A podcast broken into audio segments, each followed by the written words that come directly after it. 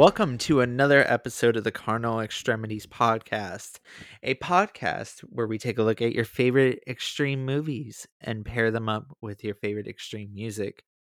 I am one of your hosts, as always, Reyna Cervantes, um, culture critic, horror critic, horror analyst extraordinaire.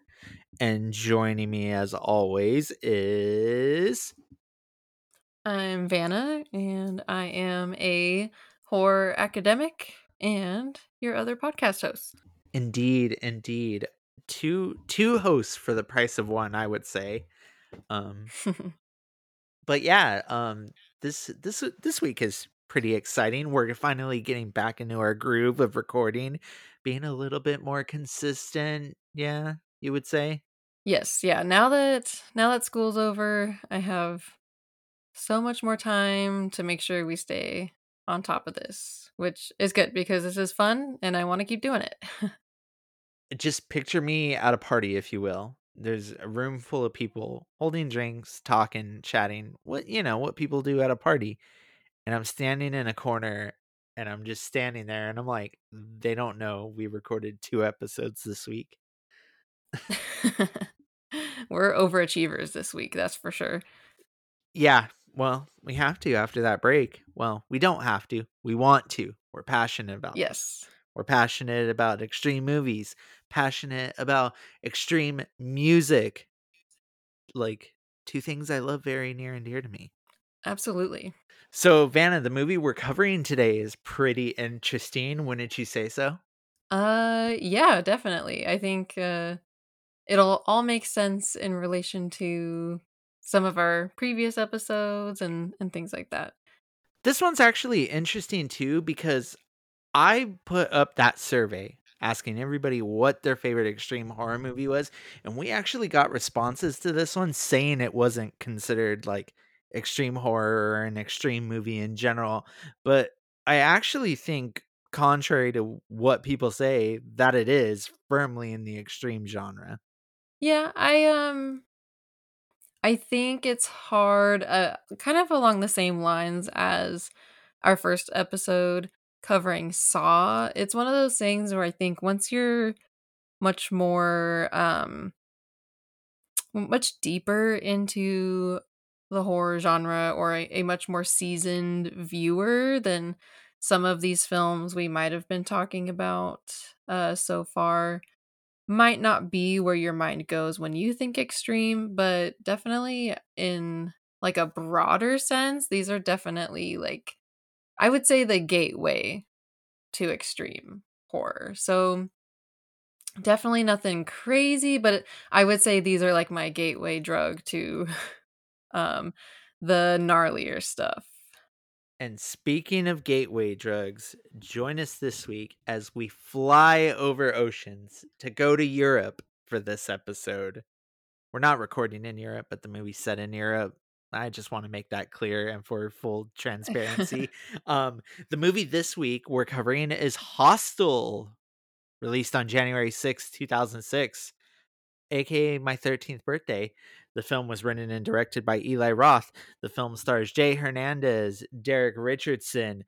E- hmm, pardon me. Uh, apologize. Apologies to the audience. I'm gonna butcher this next name. E- if you're J- Johnson, Johnson, I'm I'm gonna I'm gonna wing that. And Jennifer Lim. The film follows three backpackers as they head to a Slovak city that promises to meet their hedonistic expectations with no idea of the hell that awaits them when they're kidnapped and sold to people who wish to participate in torture for their sick pleasures.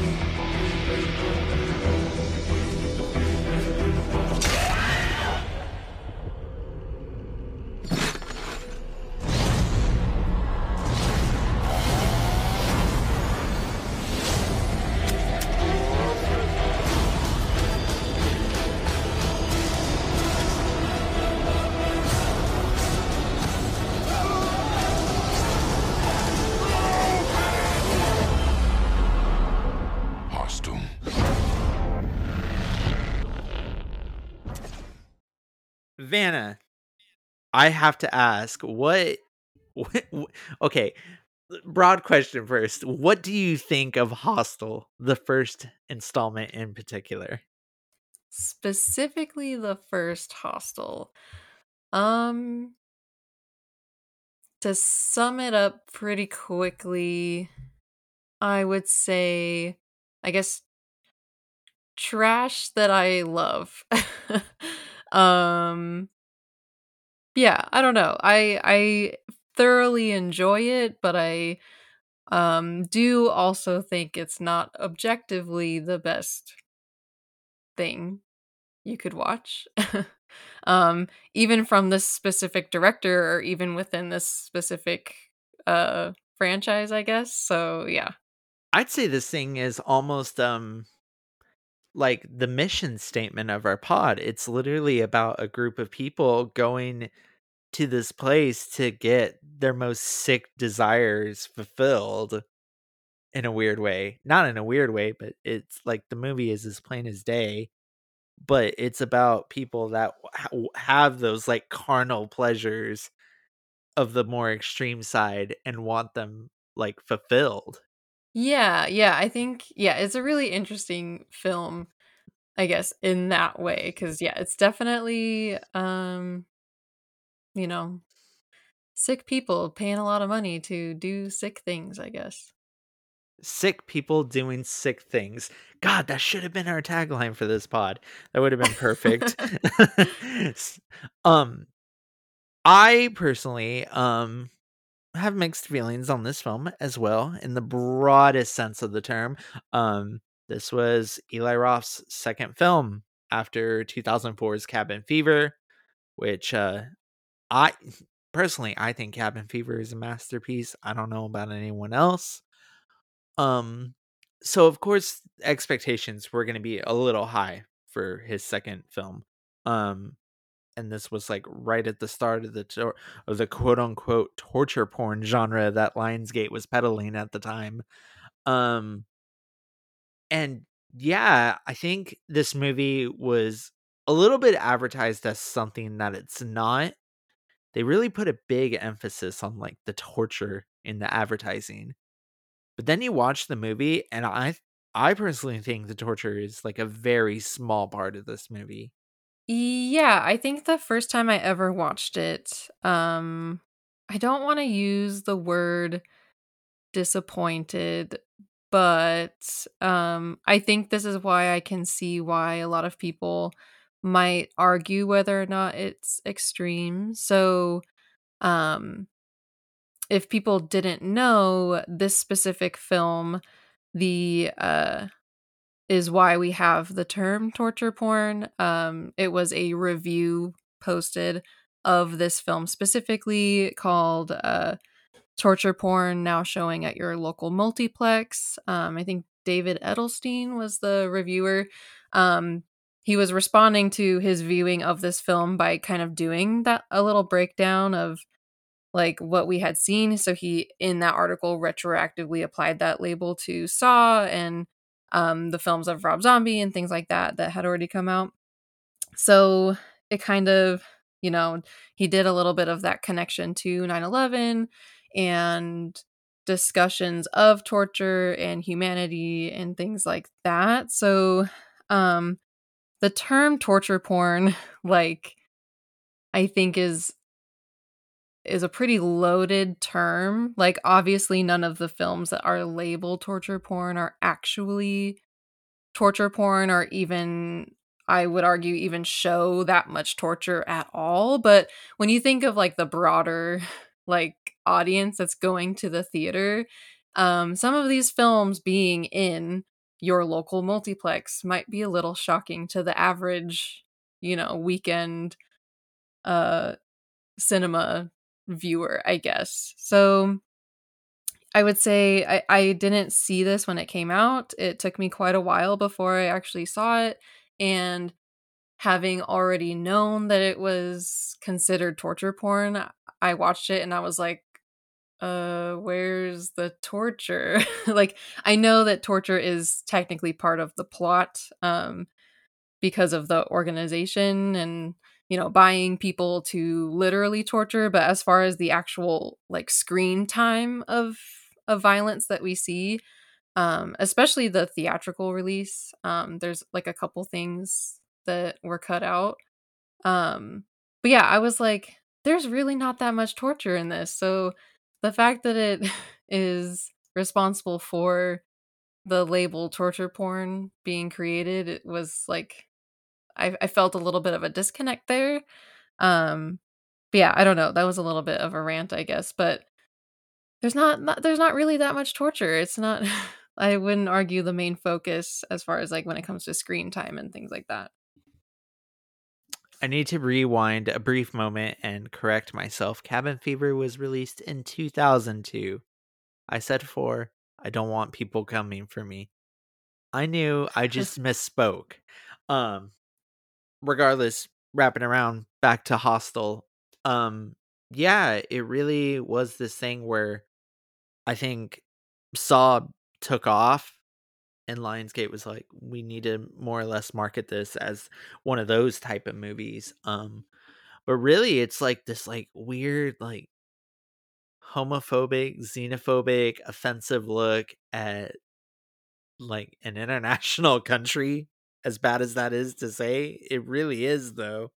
Um, it's a very crass movie which is why I think places it firmly in the extreme genre. Sure, it's not filled with extreme violence from start to finish, but it it is filled with content that allows its viewers to form a visceral reaction to it.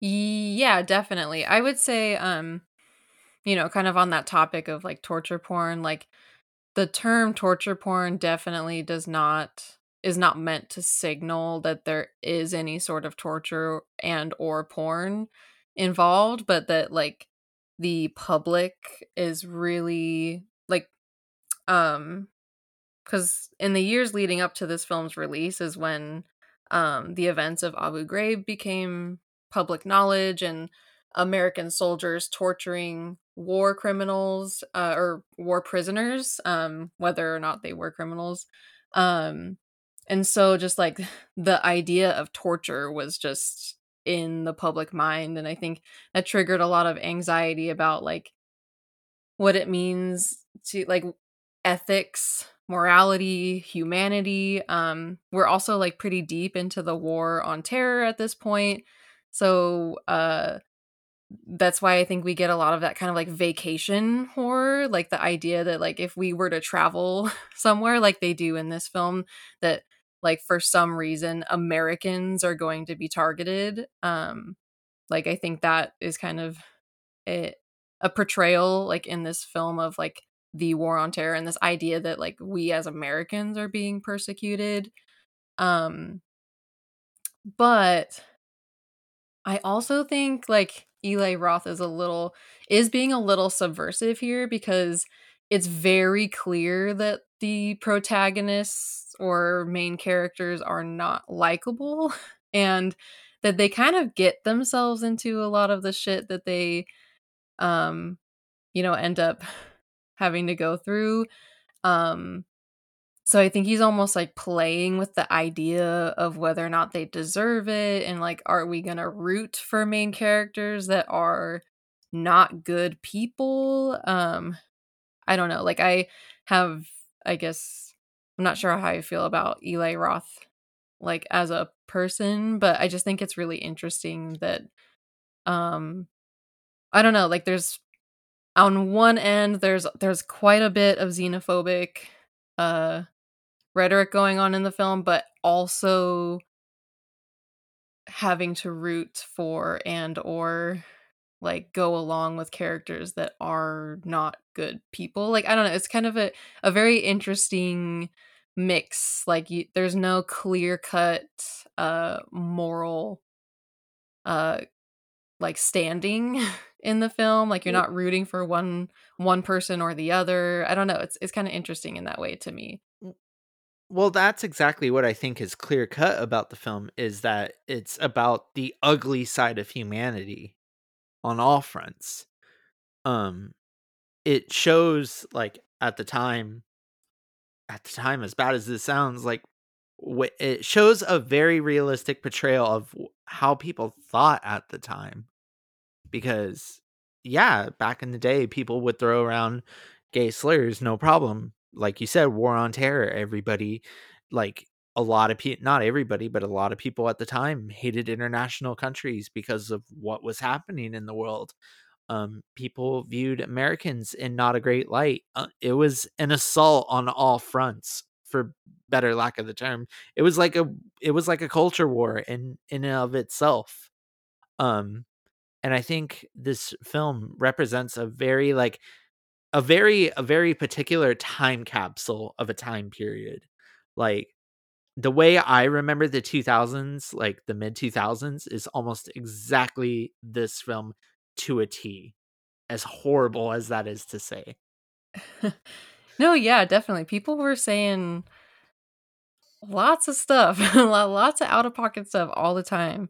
Um, but yeah, I definitely think it's really like touching on tourism and things like that. Um, and like really poking at how entitled we are. Like pretty early on, like when they get there, they're like, "Is there any fucking Dutch people in Amsterdam?" Like, like I think that's kind of poking at like the tourist culture because it's like they are commenting on that, but they're also the tourists that are contributing to that demographic breakdown right there. Um, and like when they get kicked out of that club, he's like, I'm an American. And like he's, you know, they throw that around a lot as if telling and announcing that you are an American means that you're now entitled to better treatment and things like that. Like, is is yeah, that it is very clear that that these are um questionable dudes for sure. Which is um, like still a topic that's brought up in extreme in the extreme genre today. I mean, just look at Infinity Pool and the parallels that this has with Hostel. Oh yeah, definitely. Yeah, that's a really interesting um connection I really love. Like there's these people traveling to another country, they end up being mixed up with this weird subculture uh that's basically the um you know shenanigans of uh rich people i don't know it's yeah it's a really interesting uh fun little connection there the idea of rich tourists or american tourists viewing international countries as a playground yeah yeah oh yeah definitely which is yeah like which you said obviously still a huge problem which is wild because they're like they're both eastern europe too huh yeah, um, I think Infinity Pool is uh I think he specifically wanted to not do what Eli Roth did and use an actual country. Um Yeah, but it's very obviously Croatia. Of, yeah, I think it's filmed that way, but um the there's it has a very like Soviet bloc vibe um like with cyrillic writing and things like that on the mm-hmm. buildings. Mm-hmm. Um mm-hmm so it's yeah, it's like it's like you can tell where it is, but like they make sure not to actually name a country um, or name a, a real country because Eli Roth got quite a bit of flack from Slovakia after the re- release of this film. Yeah, that's um, that's interesting. I wanted to bring that up considering everything that went on. Um, it says Slo- Slovak reaction to setting. According to Wikipedia, the film's release was accompanied by strong complaints from Slovakia and the Czech Republic. Slovak and Czech officials were disgusted and outraged by the film's portrayal of their countries as underdeveloped, poor, and uncultured lands suffering from high criminality, war, and prostitution. Fearing it would damage the good reputation of Slovakia and make foreigners feel it was a dangerous place to be. The tourist board of Slovakia invited Roth on an all expenses paid trip to their country so he could see it is not made up of rundown factories, ghettos, and kids who would kill for bubblegum. which is uh which is wild. Uh, defending himself, Roth said the film was not meant to be offensive, arguing, quote, Americans don't even know that this country exists. Whoa, red flag right there. Yeah, what, yeah. what a wild thing to say. But he then continues to say, My film is not a geographical work, but aims to show Americans' ignorance of the world around them. he argued that despite the Texas Chainsaw Massacre series being set in Texas, people still travel and visit Texas to this day. Valid points on both sides, if I'm being entirely honest. Okay. Yes. But I, I so I think um I think what he like I think he wanted to do what like I said Brandon Cronenberg did where it's like a little um arbitrary or like abstracted like it's not like they're not going to like France or or you know Italy like a big name country that I think like a lot of people would like instantly have um like preconceived notions or have been there before and things like that like i think so he he kind of chose a country that was a little more obscure um cuz i think yeah before watching the movie i don't i don't think i knew slovakia was its own country cuz there's also slovenia pretty close so i think people get that kind of mixed up um but it's interesting that he he's making a movie about american entitlement and things like that but he also in that statement was displaying uh, his own sense of entitlement that like um like oh no, no one's ever heard of it so who cares if i portray it in a bad way exactly. like he could have done what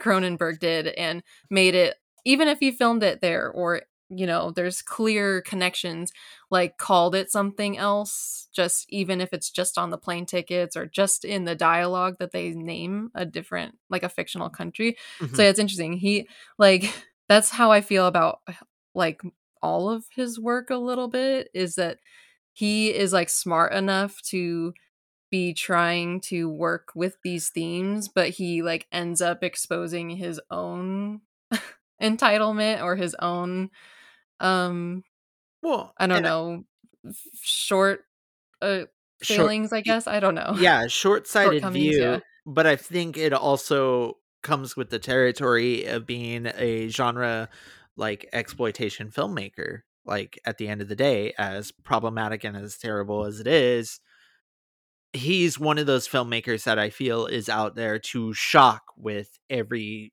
piece of filmmaking that he does uh, like whoever gets offended be damned which yeah it, it is it is problematic but at the same time it it's like it's terrible but i also feel like he almost made an apology letter for this movie with the sequel which we won't mm-hmm. dive we won't dive too too too into that one today because i i, I really want to do a full episode on that um so Hostel, yeah, it exists at this weird frame of mind. Um, it is wild. We got something like Infinity Pool earlier this year, which literally does everything that Hostel tries to do, but kind of like brings it to a whole new caliber of like filmmaking.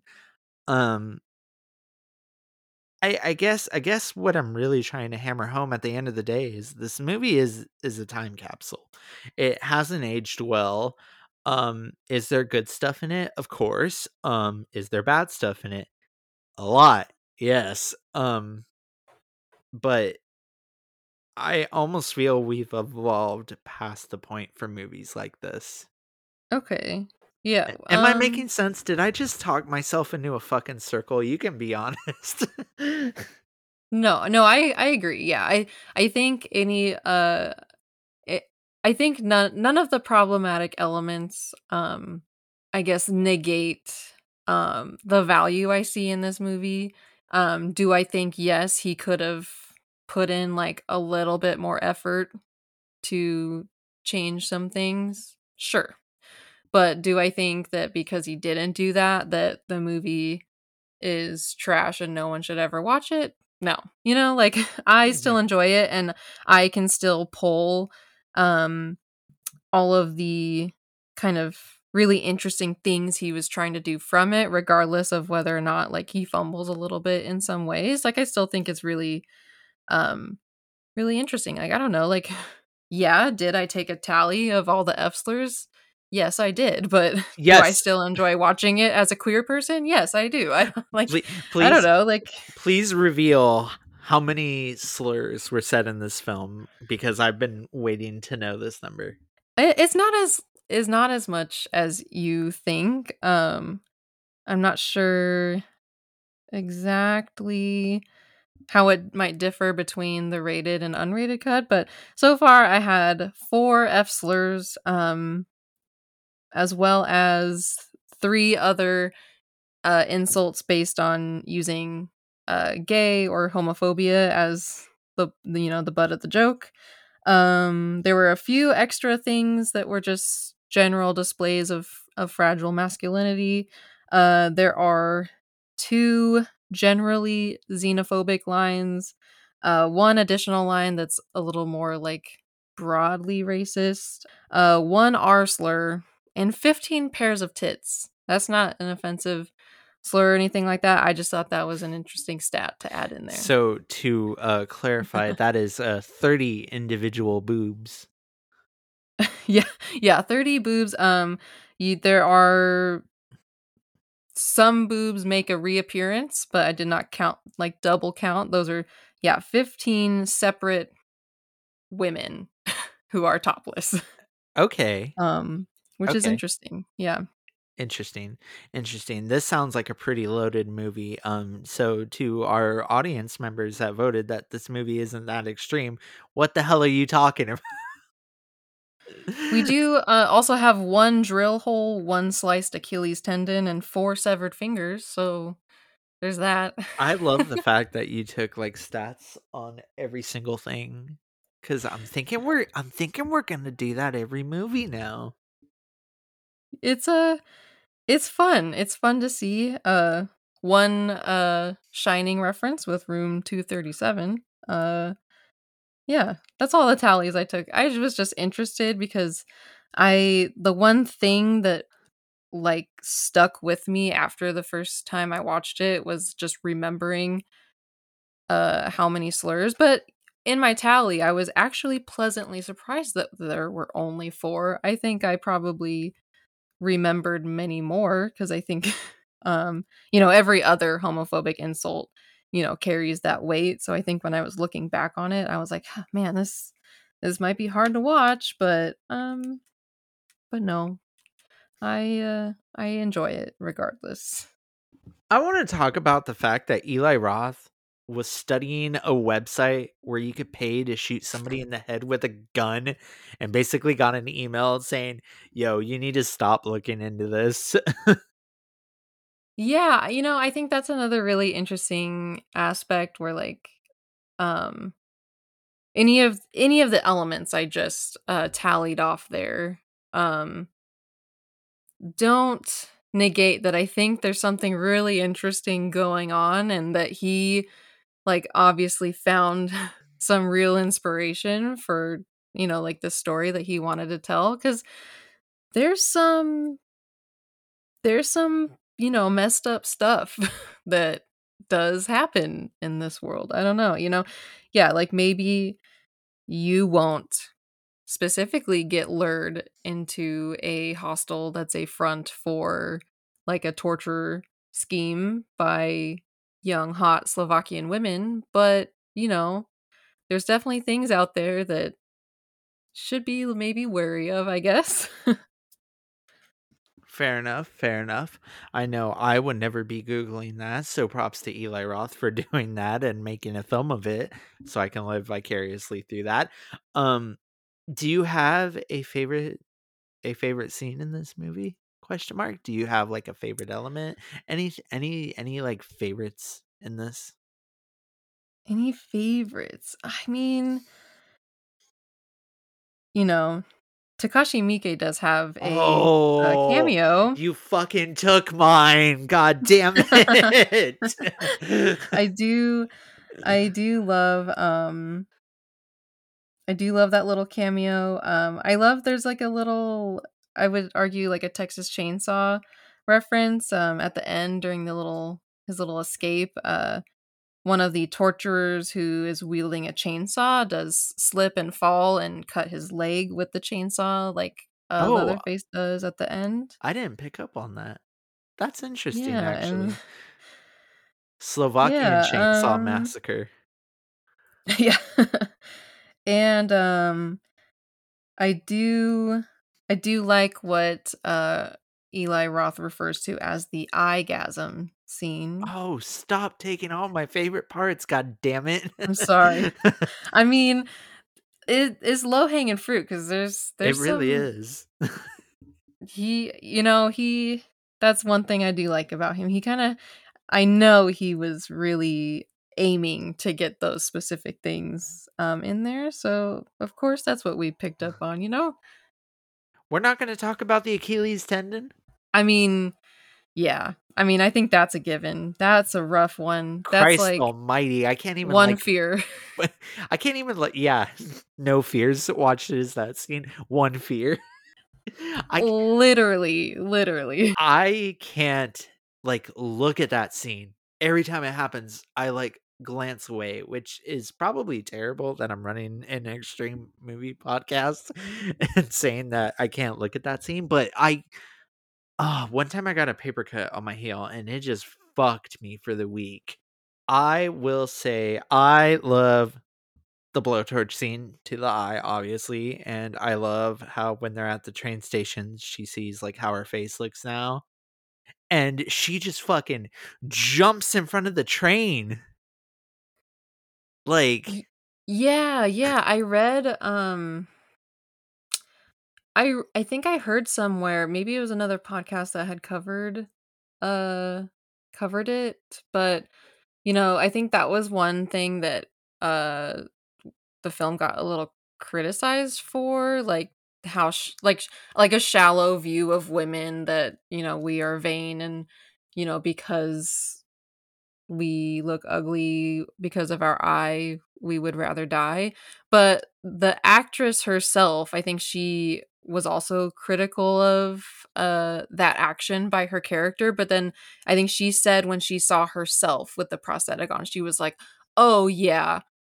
Yeah, that makes sense." I think she she did also personally empathize with the character uh for taking that action after. So, you know, if to you as a as an audience member you might read something as being misogynistic or shallow view of women like sometimes uh sometimes it helps to know how the the actresses themselves actually feel about their their characters and things like that so i thought that was interesting definitely. Uh I like this movie. I think it's a fun group watch as well, as terrible as it is in some parts. Um, I think it paved the way for more wild mainstream horror movies to come and take the cake. You see sort of its little influence living on today in films like Infinity Pool, which take everything in this and crank it up to 11.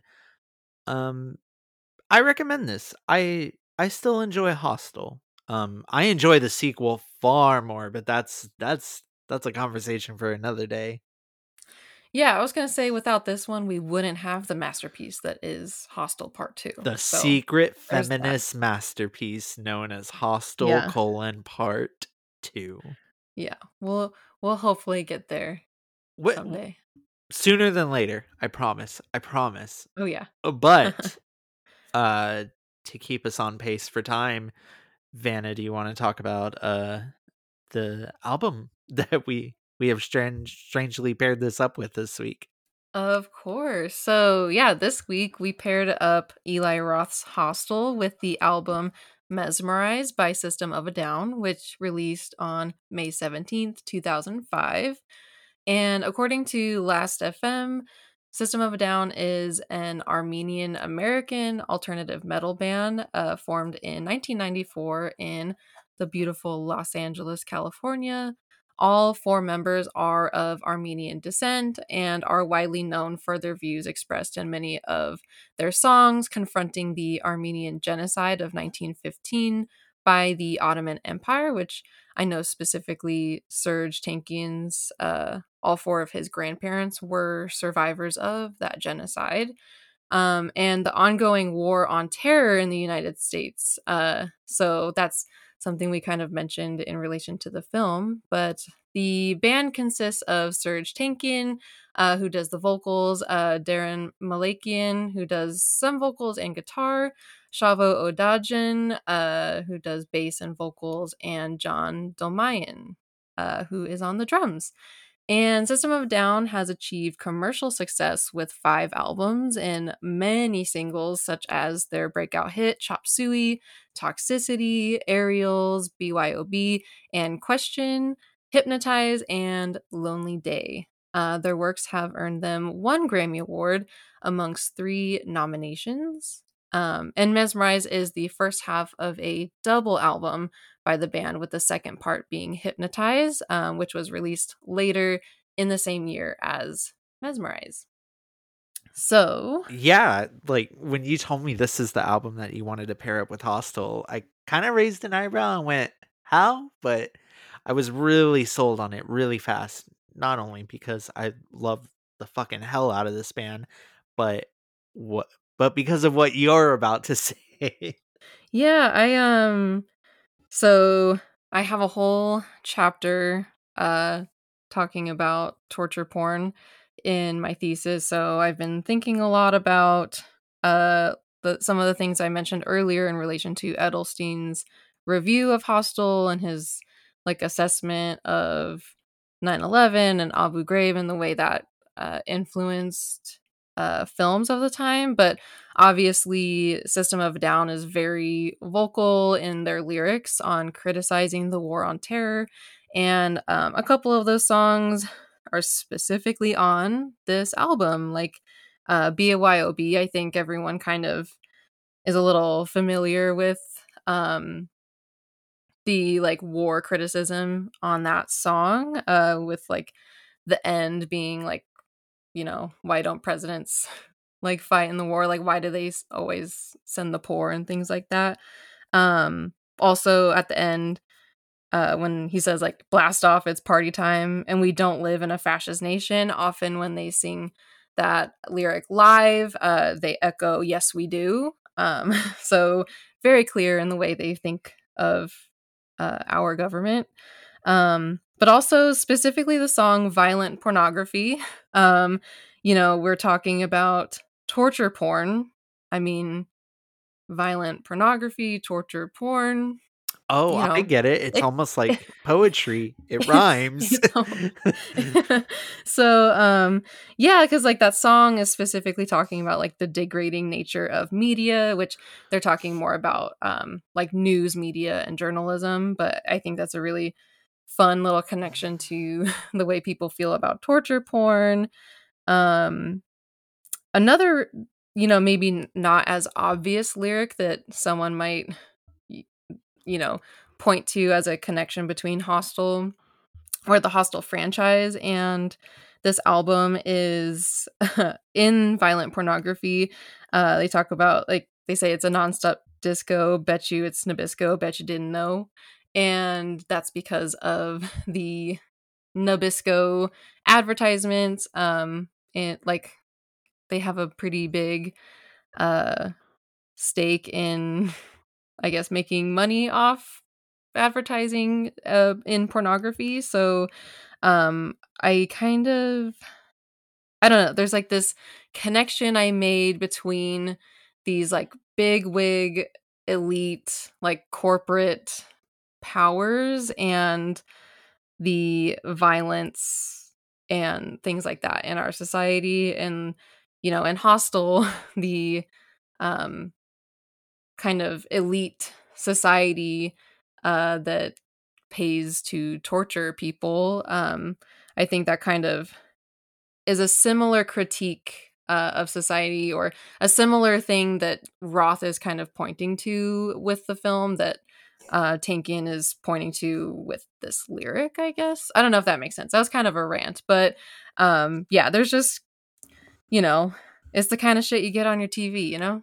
Mm-hmm. exactly. And that's what Hostel is. The kind of shit you get on your TV. But um I do find all of those connections really interesting, especially like how torture porn was like almost a direct response to 9/11 and the war on terror and how System of a Down is very vocal in their criticism on the war on terror. It's it's strange how much that was like it's not strange. It's very obvious now that you look back on it, but it's wild how much that was penetrating mainstream media like almost like the 1960s hippies were taking over the mainstream media um it's it's history constantly repeating itself you had easy rider back during the vietnam war you had hostel during the iraq war um life is but a circle we're doomed to make our past mistakes if we don't learn from them as we have learned time and a half again. Also system of a down is just a great fucking band like probably with some of the most unique vocals i've ever heard because of Sage, Serj Tankian. Although Daron sings a lot, a lot on these two albums. Yeah, I think that's kind of part of the um you know, since uh Hypnotize the the like double album um being like their last studio album, like obviously, you know, on this and Hypnotize we get a lot less Serj I think, as far as vocals go. Um which is awesome, but I think, you know, I think that points to like that he was on his way out of um his commitment, I guess, to System of a Down, but um yeah, they talk yeah, about I, lo- he- I love them. yeah, they talk about how during this period he was almost fired from the band, and looking back on it, even in an interview from this year, they're like, "Yeah, maybe we should have broken up in 2006." Like, this was really like a kind of a stop point for the band as a whole. yeah, it's uh it's sad because like I said, I love them and I think obviously a lot of the stuff on this album is really interesting. Um but you know, things end unfortunately. um they did do like they do still tour sometimes. Um my parents got to see them a few years back and they didn't take me with them, which was really upsetting, but oh well. I I'll get over it eventually. I would love to see System of a Down do like a Coachella, and just, just to see how the new young people react to them. I think um yeah, I think BYOB would specifically be a really fun song to hear partying in the desert. Have you have you ever heard of who the first two Coachella headliners were? This is a little bit off topic. I have not. I am not a um, you know, So not well versed in the Coachella lore. Coachella lore. Um, unfortunately, I am one of those people that goes every year. I've pretty much gone every year since 2012, but that's beside the point.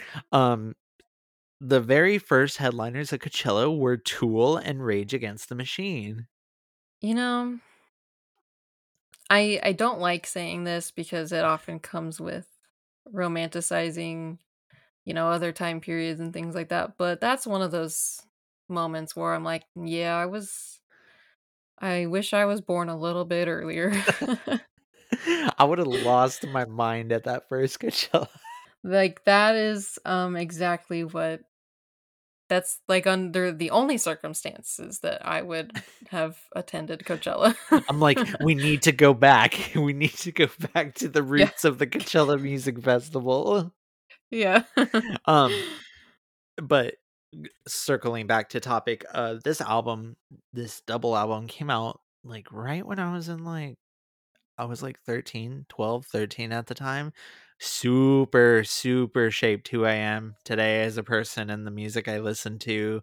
I begged my mom for like money to go buy like both of them because back in the day, I'm so old. Let me put my walker away. Back in the day, we used to have to go buy our music on CDs and actually put a disc into a player. No, I'm kidding. Um, but I did beg my mom for money to go to uh Sam Goody and buy these albums and the physical copies of them like if you bought both albums like slide into each other and create like a single case that holds both discs it it was so fucking cool at the time as like an early teenager. Like, I was like, damn, it doesn't get any cooler than this. No, it doesn't. And that is one of the reasons why I'm glad we're bringing physical media back a little bit. Maybe not CDs yet. People haven't quite No. um, unless you're unless you're my partner who nonstop buys CDs. Uh, that seems to be the one piece of physical media people aren't really bringing back. But um, I'm- but it's just fun. Like the the way the cases are, like the materials that come with it, like that stuff is just so fun. Oh god, I, I I I like totally flashback to like Sam Goody and Hot Topic when they sold music and just buying stuff like System of a Down or 9.0 Live by Slipknot. Oh god. Know. And they takes me back. like Hot Topic didn't Hot Topic have like um where you could like listen and like sample music and They things like did. there's like a set of headphones. I miss the old Hot Topic. hmm And then for a little bit, my Hot Topic had the thing where like it was digital, so you could scan the CD and sample it. It wasn't like a rotating like thing of new releases. That's fun. Oh, Let's bring it back. Let's bring it back. For real. I mean, System of a Down came back. Why can't this come back? exactly. Um, any closing thoughts before we get out of here? I told you this is going to be a tight episode. Um I don't know. Yeah, I think uh I I just I think this movie's fun. Yeah, it's flawed, but you know, who's not?